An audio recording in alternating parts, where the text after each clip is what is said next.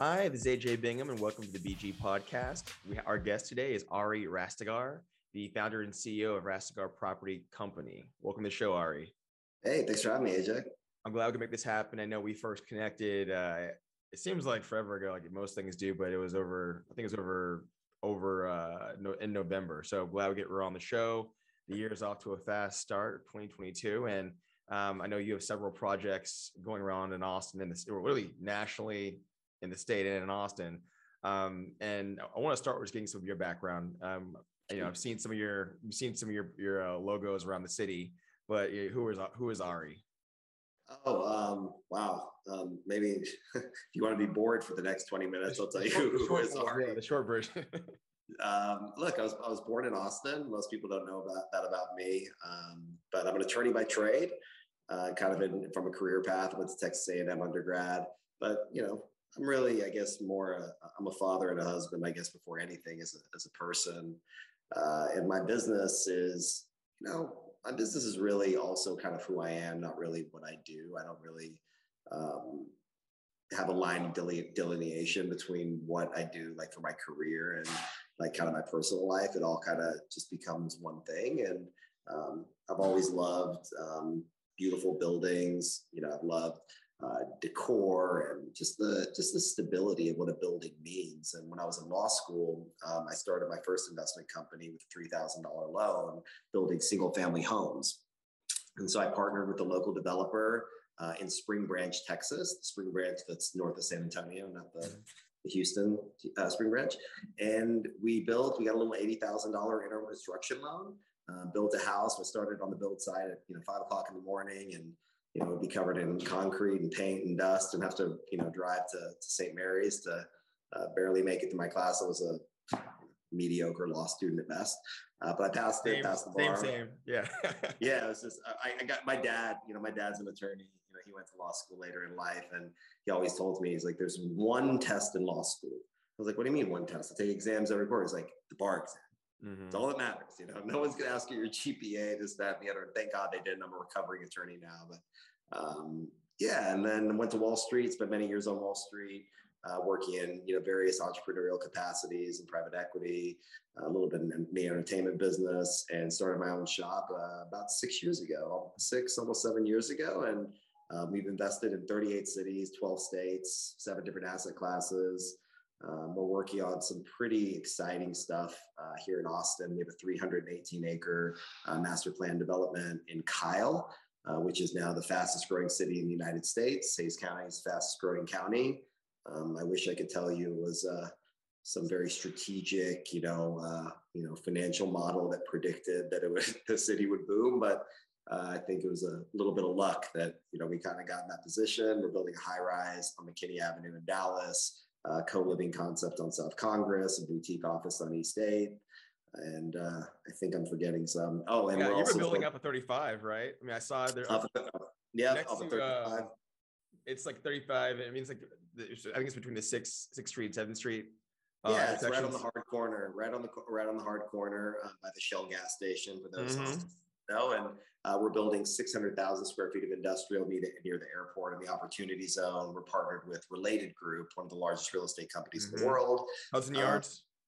Hudson yeah, Yards, they, right? they, built in Hudson Yards. Stephen Ross um, was, was the founder, and uh, they wanted to kind of enter Austin. So we're building a high rise with them in Phoenix and one um, and one here uh, here in Dallas and here in Austin. And uh, it's cool. I mean, being able to you know be in various asset classes, be a part of you know, building out some of the supply chain logistics and some of the living capacity, building the houses in Kyle that we're going to do a build for rent concept.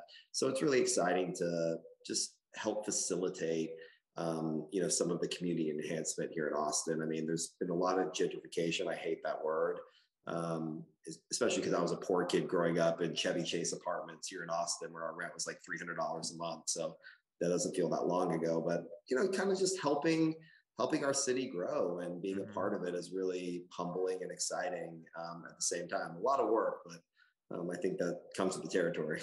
Agreed. Agreed. Well, yeah, I got a few, well, a few questions off of that, and thanks for that background. So, just one, you know, what was, I guess, what was that spark even start your own thing, right?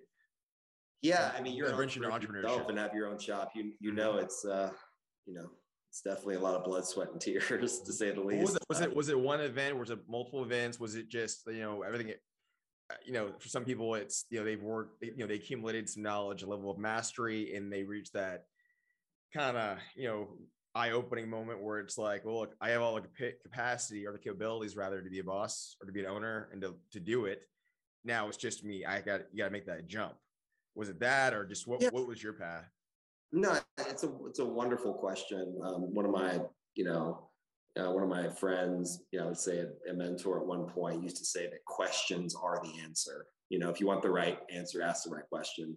Um, you know, it, it's interesting because deep down, my grandfather, who passed away when um, I was 15 years old, I was very close with. Um, they immigrated from Iran. Uh, we weren't uh, the preferred religion of, of the new regime in Iran, so they killed half of our family, um, which is the story of a lot of you know Iranian Americans that you know have come here. But my grandfather, you know, was really enamored. He was a medical doctor and a psychiatrist, and he was very enamored by um, by real estate in general, and believed that you know America being the land of opportunity, creating um, you know generational stability, you know, came through real estate. So he kind of put that initial thought like in my mind um, to do that, and he wanted me to put our name on on it because like in Iranian culture, having your name on things, whether you're a doctor or a business person, you know, is, is for legacy. And, you know, he wanted that for, you know, my children and his grandchildren. And, um, and fast forward, you know, 20 years, let's say, or however many years it's been, maybe 17 years later, I was in New York and I just felt just a little bit disenfranchised. Like some of the folks that I'd worked with, that some of them were so brilliant, so I learned so much, unbelievable. But I wanted to just, you know, be the captain of my own ship, so to speak. Like I wanted to be able to, you know, do things, you know, you know I guess in the Frank Sinatra, kind of do it my way. Mm-hmm. And it didn't come from a place of any type of ego or any type of that sort. I just felt that there could be some innovation I felt like we can utilize technology in, in different ways that real estate hadn't used. Like, for example, on some of our apartments, you know, we know how many times doors open and close, how much water is being used if you turn on your microwave, and we track that data to create a better customer experience. And those types of things now are starting to be utilized more. But when I was starting to think about them, call it seven or eight years ago, it was still in its nascent stage. So being in technology before um, and also being in real estate, I saw something that could be done um, unique in that space. And that was really the final impetus. And I was scared to death to do it. Um, and quite frankly, I probably wouldn't have done it if I hadn't spoke with one of my long-term clients who passed away recently. Um, God rest his soul. And he said to me, you know, you know, when you when you grow up and get some guts, you know, you should start your own company. I'm like, I don't, I don't have money, I don't have the ability, I don't, you know, I don't have a mm-hmm. business degree, I don't have an MBA. Like, what are you talking? About I'm a, I'm a lawyer, English major. Like, I don't know how to do whatever. And and he just kind of gave me that little nudge and um, loaned me the money to to get started and it just all happened really fast. I was with my wife and um, our first child in new york city living in a like in a little shoebox and google fiber had just come to austin and kind of saw the writing on the wall and i wanted my kids to grow up here in austin and it was just a lot of serendipity you know and it just kind of all culminated together and we took the leap and um, we're lucky to be where we are.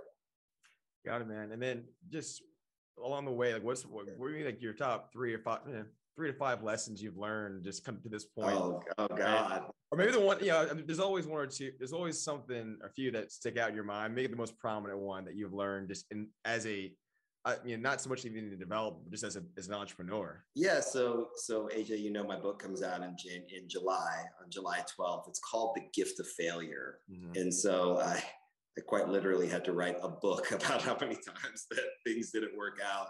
Um, so there's a lot, but I'll tell you, you know, Mike Tyson said something interesting, and I don't, I never thought that I would think Mike Mike Tyson would be as introspective as he is. And he's actually a very interesting man. It's another mm-hmm. discussion. Certainly, he's seen a lot of failure and a lot of things in his life and a lot of success.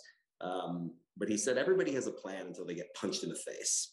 Yeah, You know, and that's yep. always really resonated with me. Um, but one of the biggest lessons is actually not in real estate. I was running an entertainment company called Capital A Entertainment. It's actually I talk about a little bit more in my book, and I get a little nauseous still thinking about it. Um, but what I learned is we were doing these big events around the Super Bowl and NBA All Star, and you know signing some of the biggest acts in the world um, as corporate sponsors. And the biggest ice storm to ever hit Dallas hit Super Bowl weekend.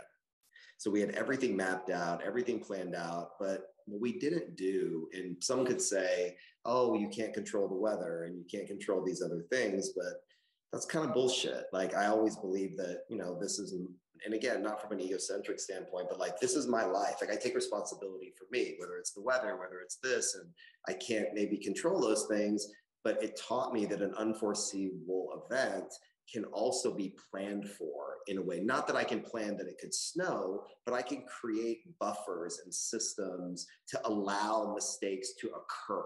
Mm-hmm. And if you create that, so what I had done is I had, you know, priced myself to perfection. That if everything went perfect, which it almost did, it would have been wildly successful. We signed the Black Eyed Peas and Snoop Dogg and Trey Songz and you know uh, P Diddy and you know we uh, you know had the Facebook Zuckerberg was there and everything you know was done, but I learned as now as you know in the investment business that things do go wrong, and preparing for them and not being upset. So now instead of having the in that that level, I mean, I mean, it was one of the darkest, most dismal times of my life. I was like, I quit. I'm moving to Costa Rica. I'm going to work at a bar on the beach. Fuck my law degree. Like, I'm just going to, mm-hmm. you know, write books, read good books. I'm done. Like, I wasn't married. I had, like, I was out. And my uh, my partner in the deal, we always joke he was the capital, I was the A. Is a huge New York City financier, unbelievably famous. He's him and I are still best friends to this day. His cousin was my wrestling coach, and one of the inspirations for me to get into real estate was being around him. And I remember after the first event, the ice storm hit, and it turned out that we weren't going to make the money we thought, and shit was all messed up. And I went to his room. He's very wealthy, and I was like doom and gloom. And he looked at me and was like, "What's wrong with you?" I thought he was going to shank me. Like I thought he was, was going to kill me, or like you know, we're like millions of dollars into this thing, and he was like, um, "We have another event to do. Like whatever. I don't know what's going on there, dude, but you're in like stop all that. Like we got to go. Moving, keep moving. Keep moving." And John Maxwell says, "Fail forward." You know, fail forward. And in that moment, I learned the level of kind of you got to keep it moving no matter what. Like no matter what is in front of you, because things pass I saw Tom Hanks talking the other day, and they asked him like, "What's the one thing about life that he's learned?" And he said that this pa- things pass. You know, good times pass, bad times pass. You know, like it. You know, things move on, and you have to be able to not fight the current and ride with it, and also create safeguards around the inevitable failures that will happen. And look, if they don't happen, you don't have to plan for good news. like you only have to plan for bad news. Mm-hmm. And so, as a manager of capital, um, I'm always looking for scenarios where things could go wrong. I spend 90% of my time after I feel like this has a high degree of certainty that it'll work out good. Nothing is guaranteed. You take risk in everything you do everything. Walking across the street is a risk. The water you drink is a risk. The food you drink is everything is risk. So people say, "Oh, this is risk." And what's the, what's the risk in this? Bullshit. Like literally, I mean, driving a car is more dangerous than maybe anything that you do. But you have airbags. You have a seatbelt. You have, you know, like meaning like you're mitigating risk, and that was such a monumental inflection point for me that it changed the way that I did life, not just you know business i created a time to say when failure rears its head or murphy's laws they say anything can go wrong will go wrong i'm not surprised like anymore it used to kill me something bad would happen like, oh oh my god why me fuck oh my god this is horrible now when something happens i don't want to say i'm happy about it but i'm like it happens and i'm like all yeah. right like it's like let's go and you do it and you you go after it and you solve it and you move on to the next thing and utilize the energy. Like I always tell people, I spend 95% of my time on the solution and 5% of my time on the problem. Yeah.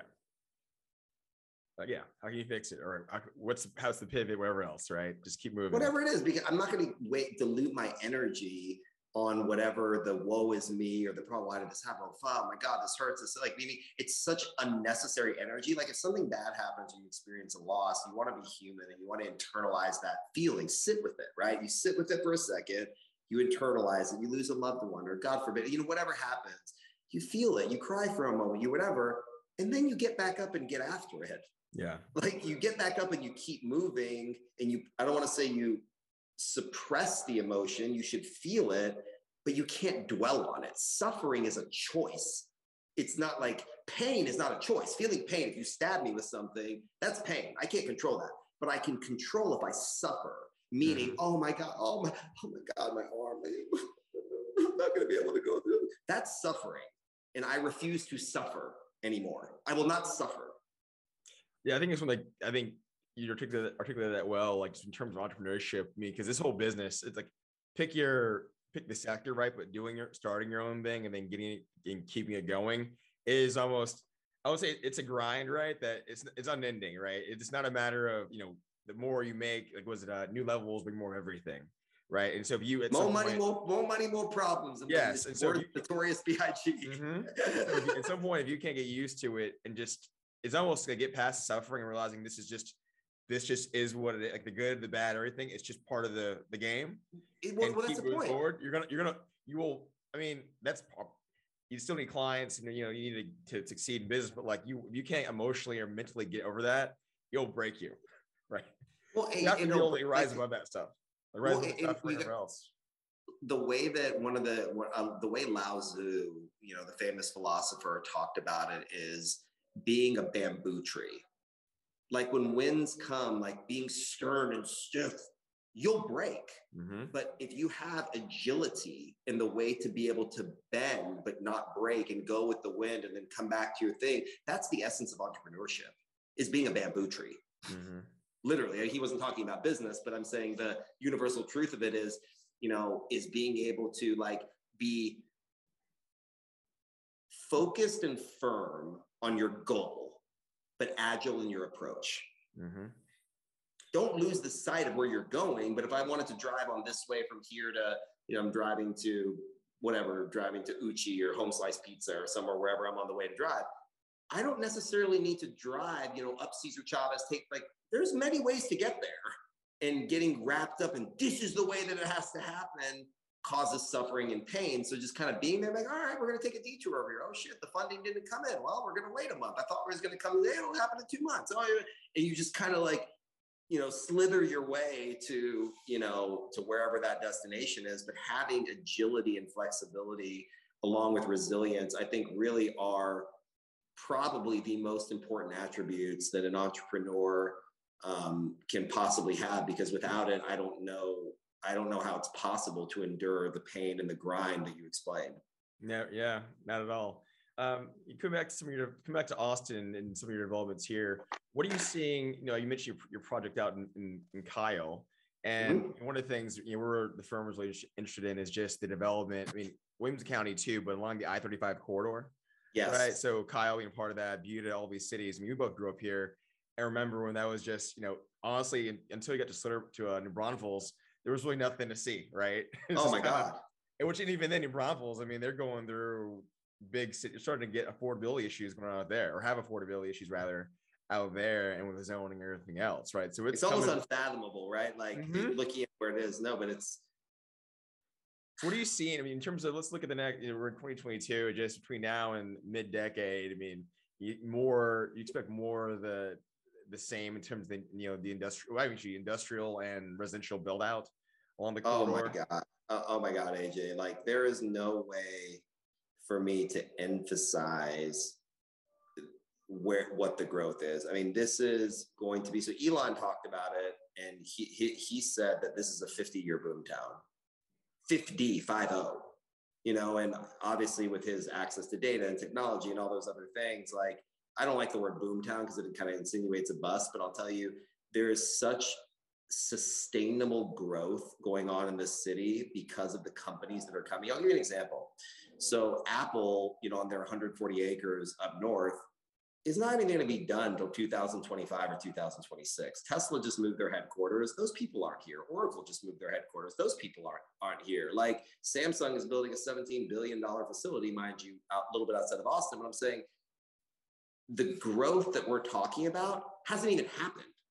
Like, meaning those people that so let's say you know tesla brings 3000 employees facebook meta just signed a 500000 square foot lease in the Kilroy building here in downtown austin nobody's there yet like meaning when these people i just mentioned probably a potential 20000 people just on a few things i just explained that's 20000 cars 20000 houses 20000 people ordering from amazon 20000 kids going to school 20 like it, it's unbelievable. I just mentioned a few companies. So the growth is is completely inevitable by any you know statistical level of certainty, mm-hmm. right? Because of what the companies are doing and the people that have not moved here.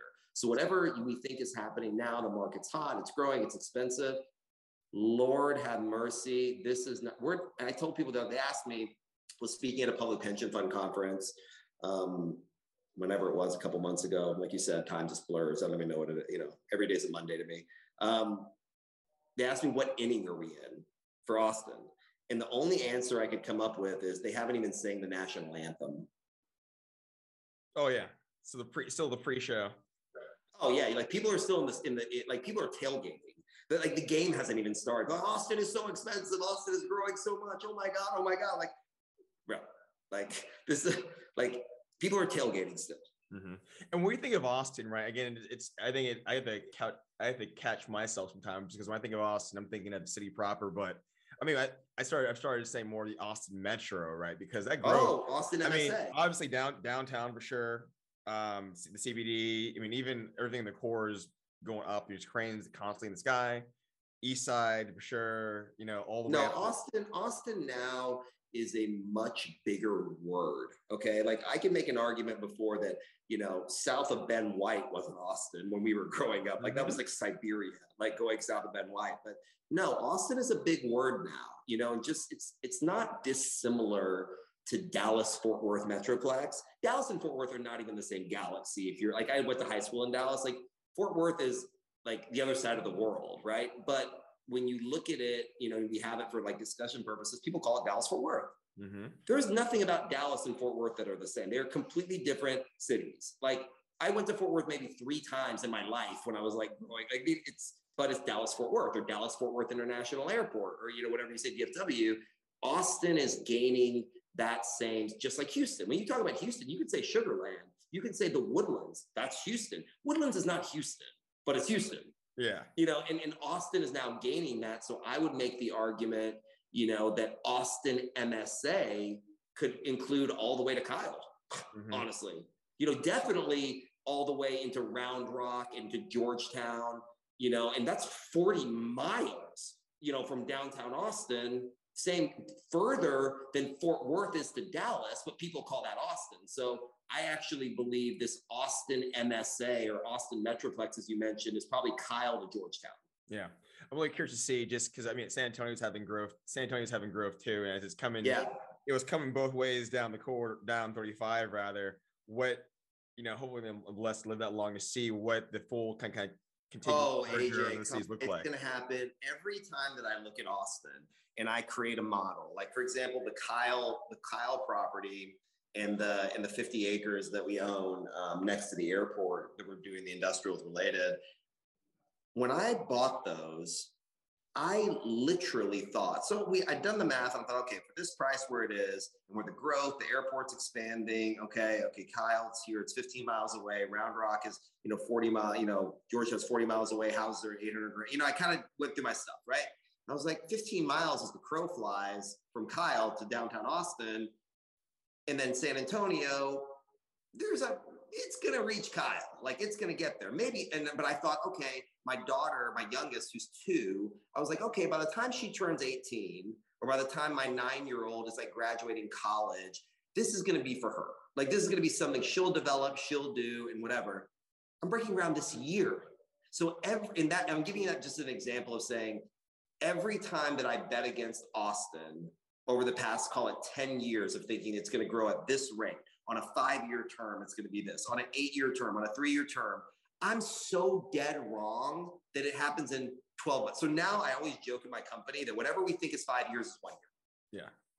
Whatever you think it's in five years, we said in my lifetime, dude, like it's going to be like in the next six or seven years, truly.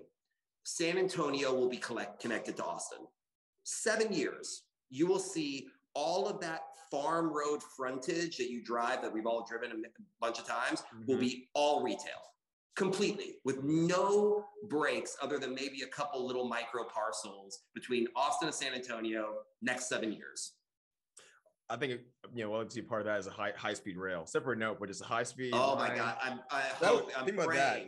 I mean, I know there's the one that you know, kind of uh, pivoting off that, but the discussion of the of the of the high speed line between I say high speed quote unquote, still not close to what we have like you have in Europe or in Asia, but the line between yeah uh, Dallas and Houston, but getting a spur between all. I mean that I think just from a you think of you know from your from your perspective of housing or just a ability to you know work in Austin but live in San Antonio, vice versa. It's going to opening happen. the market. Yeah, that would be. Oh, gonna, well, so I'll give you an example. So back back to I don't know why we keep going back to you know to Kyle. It's just a funny case study because of how like tertiary it is in stud city. But like you could easily, you know, dad can work in San Antonio, mom can work in Austin if you lived in Kyle there are folks now who commute by car, which is wild to me. They they, they drive every day in and out, right? Because but by the way, look at New York. If you look at New York, so when I was in in, in the city, it was not uncommon for senior level executives, like you know, high level, high net worth people who commute an hour and a half each day on the train, and that's just their life. We're mm-hmm. talking about driving for thirty minutes. So the you know the work San Francisco, the same thing, but New York, forget about it. People were on the train from, you know, from Long Island and from Jersey City, you know, from like other parts of, you know, Connecticut that mm-hmm. work in Manhattan and live in another state. Yeah. Like another state, not a city, not down 35, like a state. and so this is not like uncharted territory. Like meaning you're talking, oh my God, you have to commute all the way from, you know, San Antonio to Austin without traffic, if you left at let's say five o'clock in the morning and you have to be at work early, you can make that drive if you have a little bit of a heavy, you know, heavy foot in 45 minutes. 45, 50 minutes. If you're in northern San Antonio, you know, and you're working kind of south, you know, like I'm exaggerating a little bit, but let's say 45, 50 minutes. That's one podcast. And uh, the, the folks in New York are doing an hour and a half each way. So it that's not in that's not that crazy. Yeah, I think it's more of a culture thing. I mean, I, I, I that it's been discussed, but I think it's also just we'll see as things develop. I mean, I'd be, I think that would just be a game changer in terms of connecting the regions fully, connecting the cities fully. So, well, Ari, I'm gonna let you go. Um, but I think this Thanks is the start time, fun. This is a search of future conversation or the start of future conversations. But thank you for your time and love to have you back on the show. We'll give informa- we'll get information about your upcoming book release out in the show notes. Thank you so much. Really appreciate it, AJ. Always a pleasure, buddy.